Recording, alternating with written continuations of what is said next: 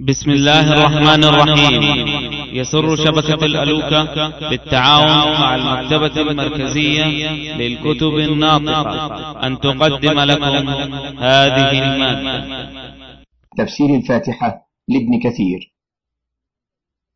تحدث المؤلف رحمه الله فيما مضى عن البسملة.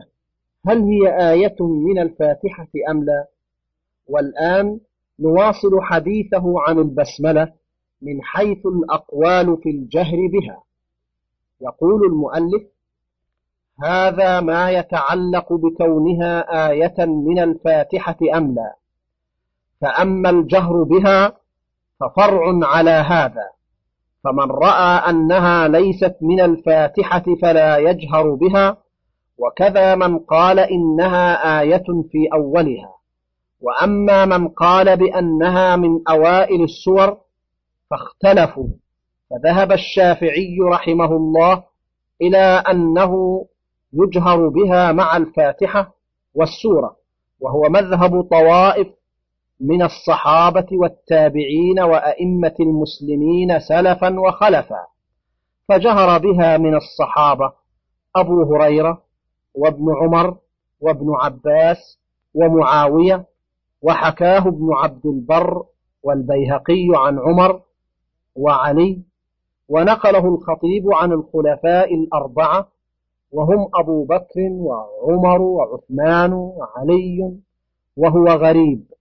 ومن التابعين عن سعيد بن جبير وعكرمة وأبي قلابة والزهري وعلي بن الحسن وابنه محمد وسعيد بن المسيب وعطاء وطاووس ومجاهد وسالم ومحمد بن كعب القرظي وعبيد وأبي بكر بن محمد بن عمرو بن حزم وأبي وائل وابن سيرين ومحمد بن المنكدر وعلي بن عبد الله بن عبد, عبد الله بن عباس وابنه محمد ونافع مولى ابن عمر وزيد بن أسلم وعمر بن عبد العزيز والأزرق بن قيس وحبيب بن أبي ثابت وأبي الشعفاء ومكحول وعبد الله بن مغفل بن مقرن زاد البيهقي وعبد الله بن صفوان ومحمد بن الحنفية زاد ابن عبد البر وعمرو بن دينار والحجة في ذلك أنها بعض الفاتحة فيجهر فيها كسائر أبعاضها وأيضا فقد روى النسائي في سننه وابن خزيمة وابن حبان في صحيحيهما والحاكم في مستدركه عن أبي هريرة أنه صلى فجهر في قراءته بالبسملة وقال بعد أن فرغ إني لأشبهكم صلاة برسول الله صلى الله عليه وسلم وصححه الدار قطني والخطيب والبيهقي وغيرهم. وروى أبو داود والترمذي عن ابن عباس أن رسول الله صلى الله عليه وسلم كان يفتح الصلاة ببسم الله الرحمن الرحيم. ثم قال الترمذي وليس إسناده بذاك. وقد رواه الحاكم في مستدركه عن ابن عباس.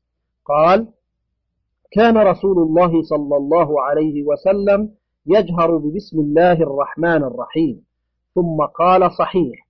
وفي صحيح البخاري عن أنس بن مالك أنه سئل عن قراءة النبي صلى الله عليه وسلم فقال كانت قراءته مدا ثم قرأ بسم الله الرحمن الرحيم يمد بسم الله ويمد الرحمن ويمد الرحيم. وفي مسند الإمام أحمد وسنن أبي داود وصحيح ابن خزيمة ومستدرك الحاكم عن أم سلمة رضي الله عنها قالت كان رسول الله صلى الله عليه وسلم يقطع قراءته. بسم الله الرحمن الرحيم. الحمد لله رب العالمين. الرحمن الرحيم. مالك يوم الدين. وقال الدار قطني إسناد صحيح. وروى الإمام أبو عبد الله الشافعي والحاكم في مستدركه عن أنس بن معاوية صلى بالمدينة فترك البسملة فأنكر عليه من حضره من المهاجرين ذلك.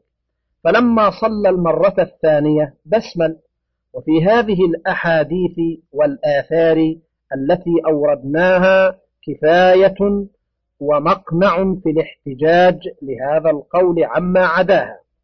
فأما المعارضات والروايات الغريبة وتطريقها وتعليلها وتضعيفها وتقريرها فله موضع آخر.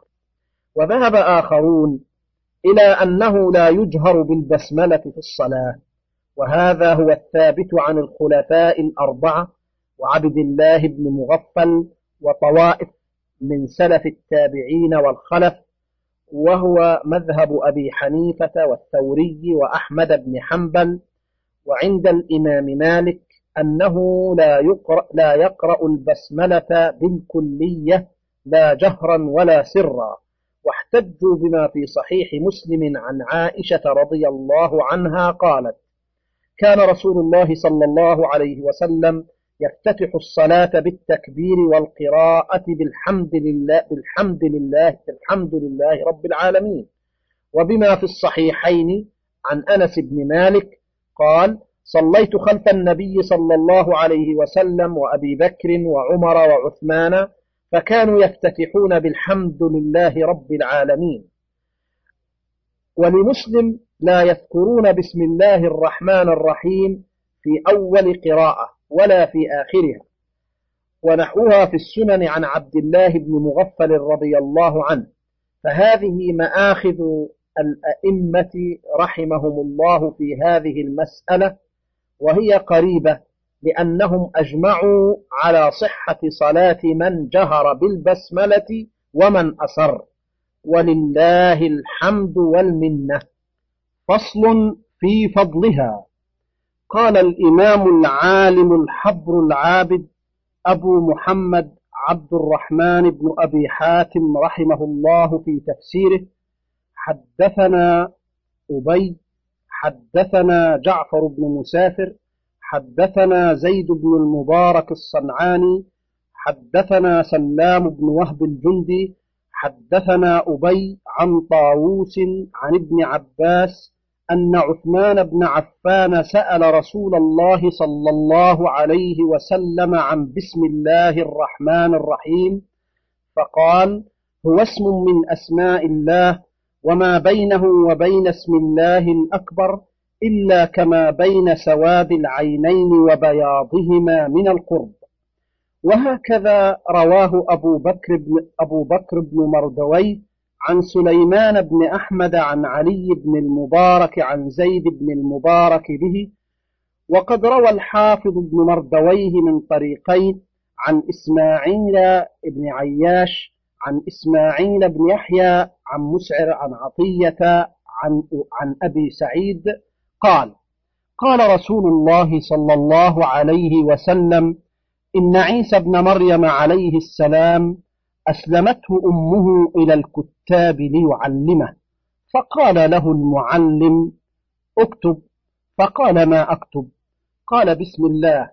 قال له عيسى وما بسم الله؟ قال المعلم ما أدري. قال له عيسى وما بسم الله؟ قال المعلم ما أدري. قال له عيسى الباء بهاء الله. والسين سناؤه والميم مملكته والله إله الآلهة والرحمن رحمن الدنيا والآخرة والرحيم رحيم الآخرة وقد رواه ابن جرير من حديث إبراهيم بن العلاء الملقب بابن زبريق عن إسماعيل بن عياش عن إسماعيل بن يحيى عن ابن أبي مليكة عمن حدثه عن ابن مسعود ومسعر عن عطية عن أبي سعيد قال قال رسول الله صلى الله عليه وسلم فذكر وهذا غريب جدا وقد يكون صحيحا إلى من دون رسول الله صلى الله عليه وسلم وقد يكون من الإسرائيليات لا من المرفوعات والله أعلم. وقد روى جويبر عن الضحاك نحوه من قبله وقد روى ابن مردويه من حديث يزيد بن خالد عن سليمان بن بريدة وفي رواية عن عبد الكريم أبي أمية عن أبي بريدة عن أبيه أن رسول الله صلى الله عليه وسلم قال أنزلت علي آية لم تنزل على نبي غير سليمان بن داود وغيري وهي بسم الله الرحمن الرحيم وروي بإسناده عن عبد الكريم الكبير بن المعافى بن عمران عن أبيه عن عمر بن ذر عن عطاء بن أبي رباح عن جابر بن عبد الله قال لما نزل بسم الله الرحمن الرحيم هرب الغيم إلى المشرق وسكنت الرياح وهاج البحر وأصغت البهائم بآذانها ورجمت الشياطين من السماء وحلف الله تعالى بعزته وجلاله ألا يسمى اسمه على شيء إلا بارك فيه.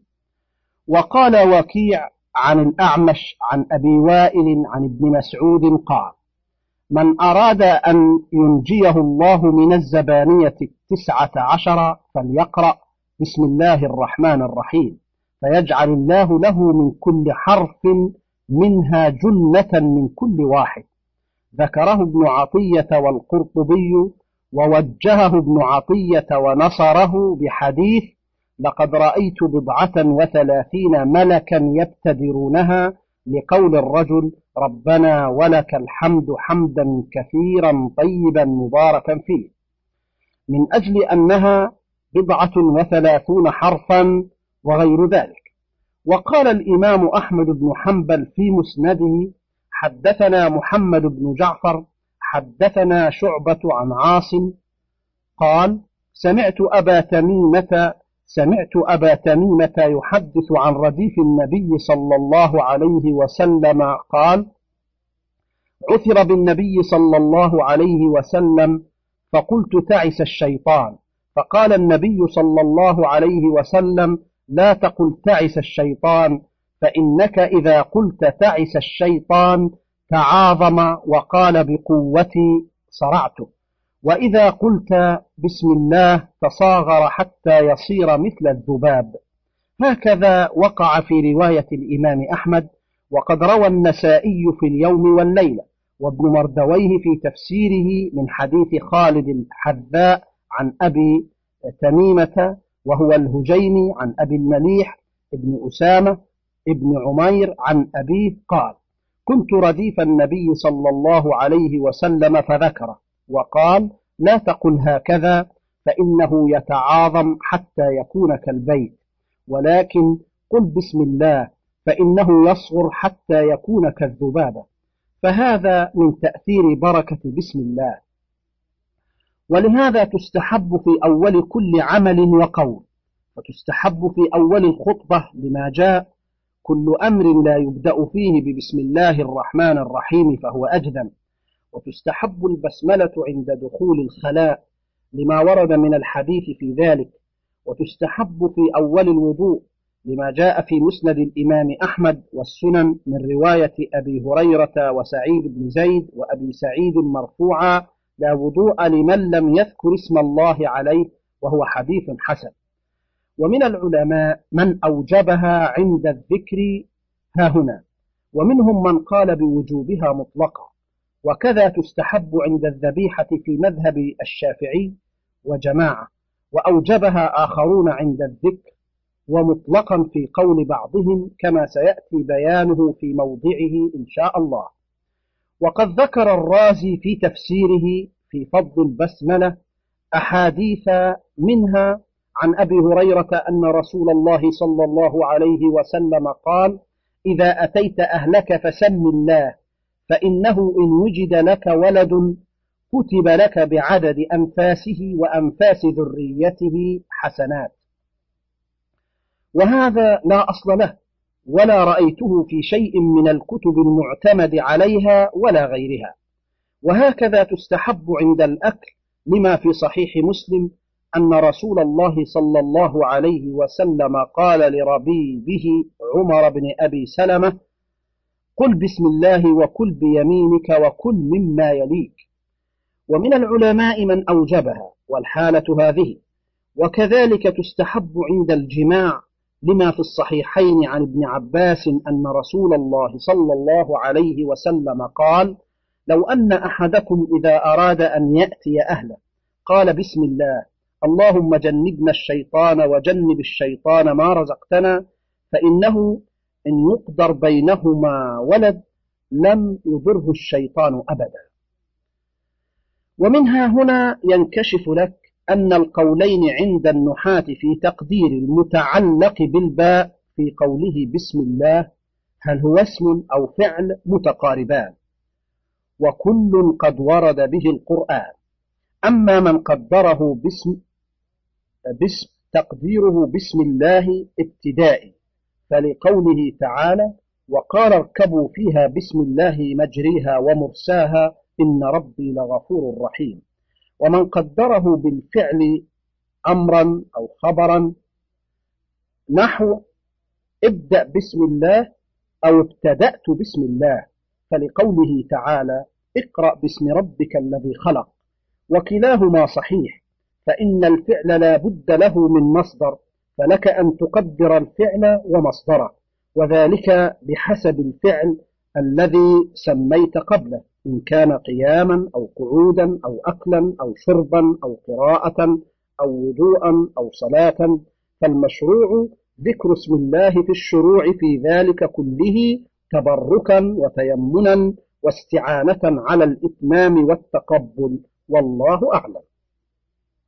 ولهذا روى ابن جرير وابن أبي حاتم من حديث بشر بن عمارة عن أبي روق عن الضحاك عن ابن عباس قال إن أول ما نزل به جبريل على محمد صلى الله عليه وسلم قال يا محمد قل أستعيذ بالله السميع العليم من الشيطان الرجيم. ثم قال قل بسم الله الرحمن الرحيم. قال قال له جبريل بسم الله يا محمد يقول اقرأ بذكر الله ربك وقم واقعد بذكر الله تعالى. لفظ ابن جرير لفظ ابن جرير. وأما مسألة الاسم هل هو المسمى أو غيره ففيها للناس ثلاثة أقوال.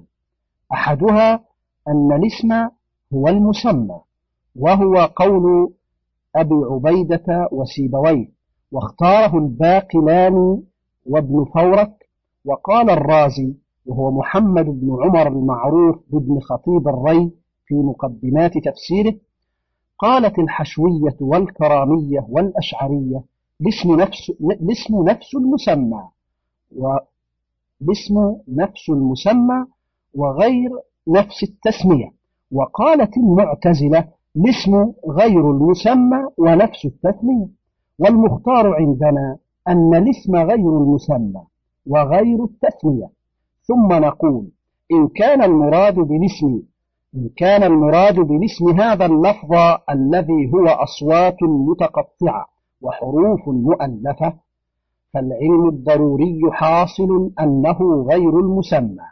وإن كان المراد بالاسم ذات المسمى فهذا يكون من باب إيضاح الواضحات وهو عبث.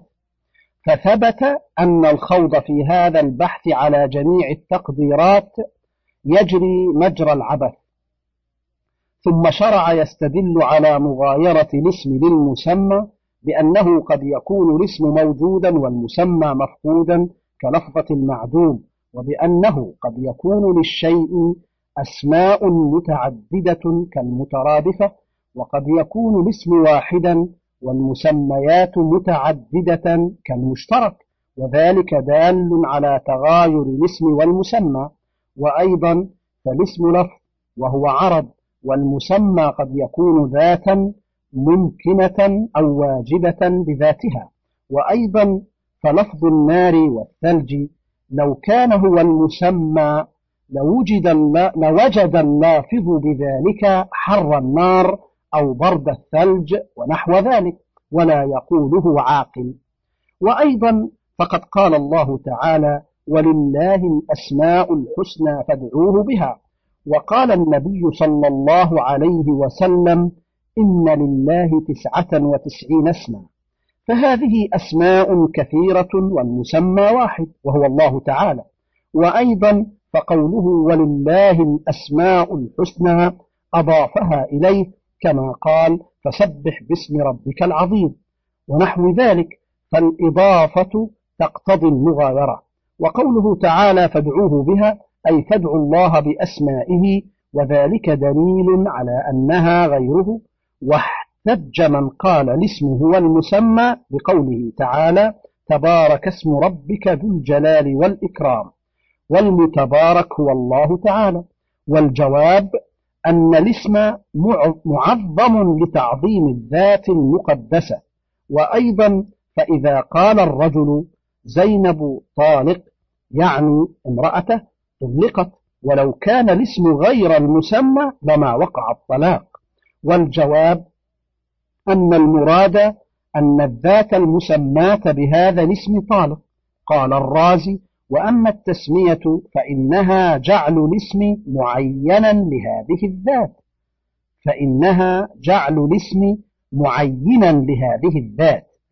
فهي غير الاسم أيضا والله أعلم.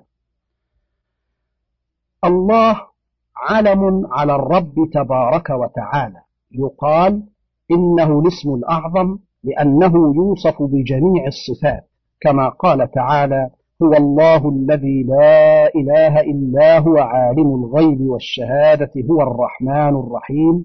هو الله الذي لا إله إلا هو الملك القدوس السلام المؤمن المهيمن العزيز الجبار المتكبر.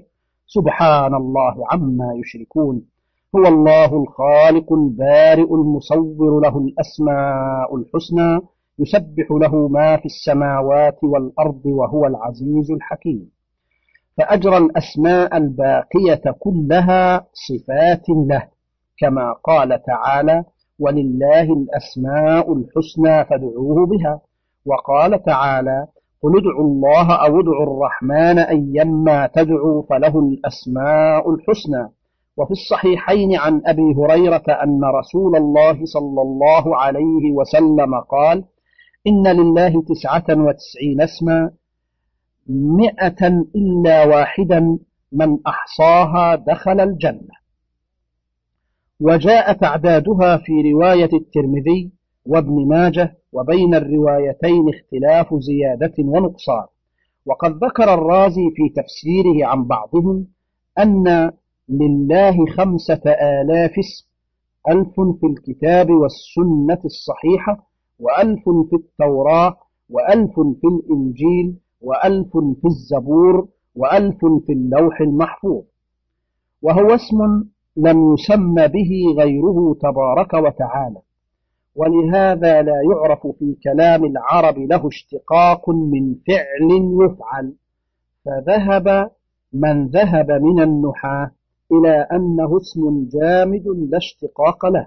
وقد نقله القرطبي عن جماعة من العلماء منهم الشافعي والخطابي وإمام الحرمين والغزالي وغيرهم وروي عن الخليل وسيبويه أن الألف واللام فيه لازمة.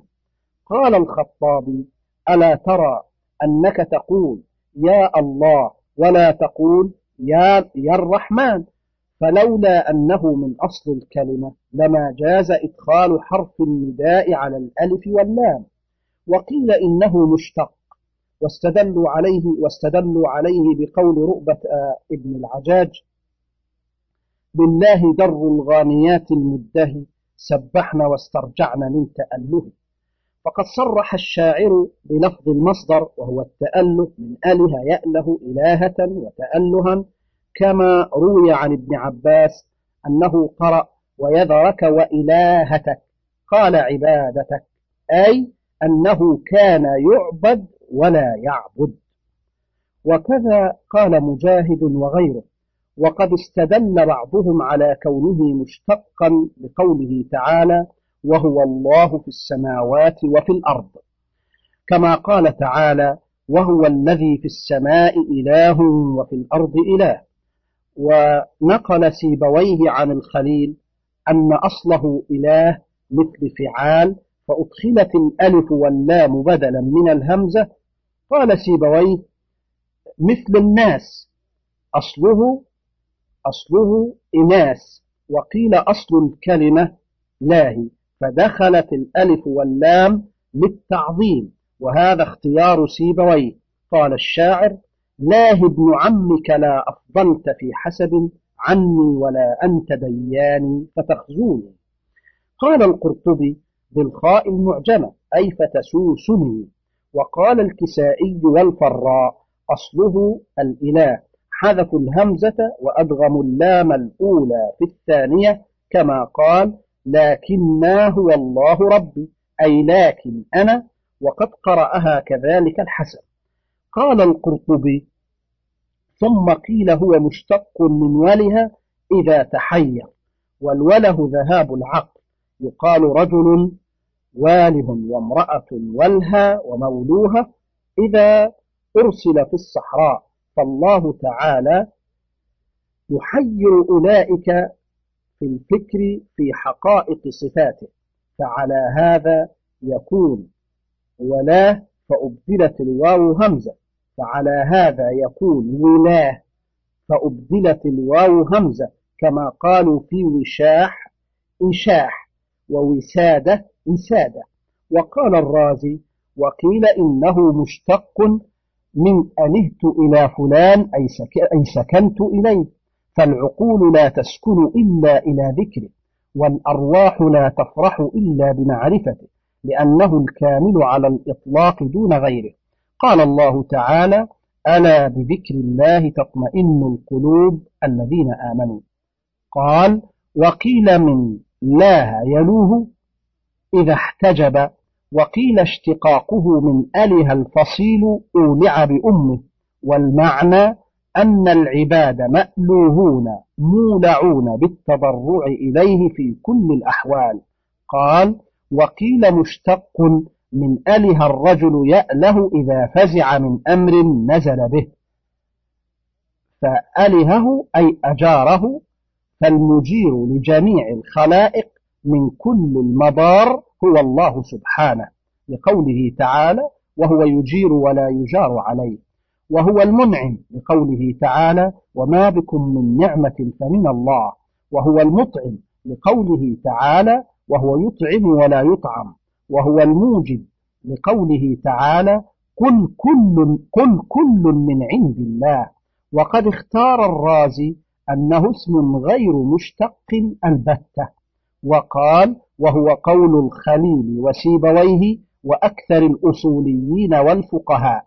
ثم أخذ يستدل على ذلك بوجوه منها أنه لو كان مشتقا لاشترك في معناه كثيرون. ومنها أن بقية الأسماء تذكر صفات له فتقول الله الرحمن الرحيم الملك القدوس فدل أنه ليس بمشتق. قال فأما قوله تعالى العزيز الحميد الله على قراءة الجر فجعل ذلك من باب عطف البيان. ومنها قوله تعالى هل تعلم له سميا؟ وفي الاستدلال بهذه على كون هذا الاسم جامدا غير مشتق نظر والله أعلم. وحكى الرازي عن بعضهم أن اسم الله تعالى عبراني ثم ضعفه وهو حقيق بالتضعيف. كما قال وقد حكى الرازي هذا القول ثم قال واعلم أن الخلائق قسمان واصلون إلى ساحل بحر المعرفة ومحرومون قد بقوا في ظلمات الحيرة وتيه الجهالة فكأنهم قد فقدوا عقولهم وأرواحهم. وأما الواجدون فقد وصلوا إلى عرصة النور وفسحة الكبرياء والجلال فتاهوا في ميادين الصمدية وبادوا في عرصة الفردانية فثبت أن الخلائق كلهم والهون في معرفته. وروي عن الخليل بن أحمد أنه قال لأن الخلق يألهون إليه بفتح اللام وكسرها لغتان. وقيل إنه مشتق من الارتفاع فكانت العرب تقول لكل شيء مرتفع لاها. وكانوا يقولون إذا طلعت الشمس لاهت. وقيل إنه مشتق من أله الرجل إذا إذا تعبد وتأله إذا تمسك. وقرأ ابن عباس ويذرك وإلهتك وأصل ذلك الإله فحذفت الهمزة التي هي فاء الكلمة فالتقت اللام التي هي عينها مع اللام الزائدة في أولها للتعريف فأدغمت إحداهما في الأخرى فصارتا في اللفظ لاما واحدة مشددة وفخمت تعظيما فقيل الله. من فضلك تابع بقية المادة.